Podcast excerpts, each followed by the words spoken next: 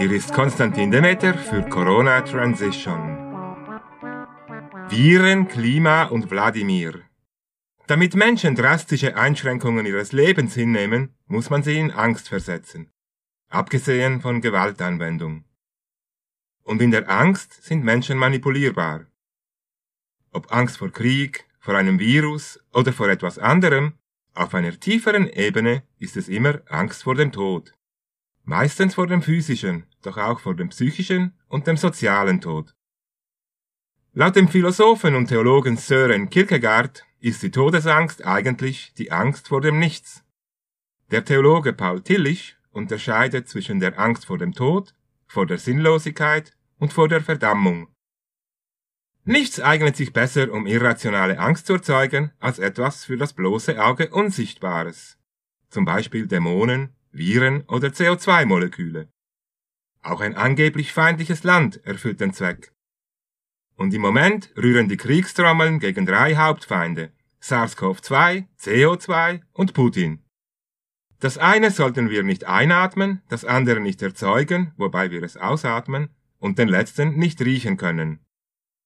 Das Säbelrasseln in der Ostukraine und die westliche Kriegspropaganda haben kürzlich wieder zugelegt.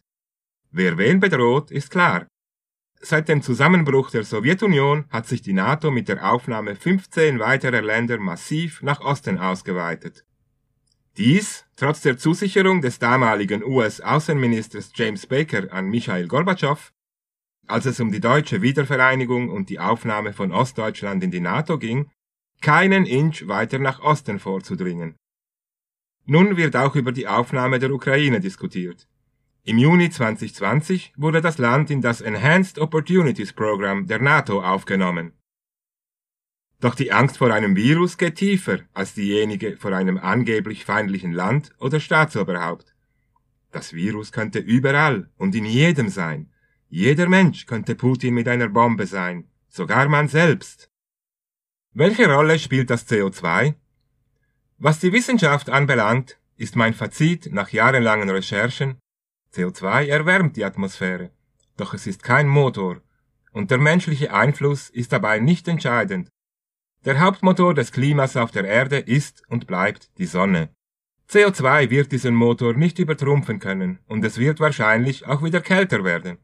Vielleicht zu kalt. Denn kulturell waren wärmere Perioden bislang vorteilhaft. Und zu behaupten, dass wir durch unser Verhalten wie mit einem Thermostat die Erdtemperatur kontrollieren können, ist größenwahnsinnig. Oder verlogen. Wir wissen viel zu wenig über die komplexen Mechanismen, die das Klima beeinflussen. Der Grund für den Klimahype kann somit nicht die Sorge um den Planeten sein. Spätestens seit die US-Notenbank Fed im September 2019 anfing, täglich Dutzende Milliarden Dollar in den Repo-Markt zu pumpen, war klar, dass die Hütte in die Luft fliegt. Ein kontrollierter Crash musste her, um das betrügerische Geld- und Finanzsystem weiterzuführen, es nach eigenen Vorstellungen umzugestalten und weiterhin frisches Geld in den Markt zu pumpen.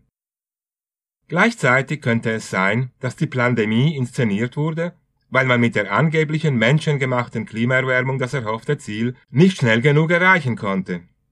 Der Angstpegel musste erhöht werden. Doch nun, da man uns an die in Anführungszeichen neue Normalität gewöhnt hat, lässt sich das Klima vielleicht leichter als Vorwand benutzen, um unser Leben weiterhin einzuschränken und den Great Reset voranzutreiben. Doch das sind lediglich Verschwörungshypothesen. Wussten Sie übrigens, dass wir uns gerade in einer Eiszeit befinden? Und dass wir uns gleichzeitig auf dem Höhepunkt einer Zwischeneiszeit, dem sogenannten Interglazial, befinden? Tja, das ist so eine Sache mit dem Klima. Dieser und ähnliche Artikel finden Sie unter corona-transition.org.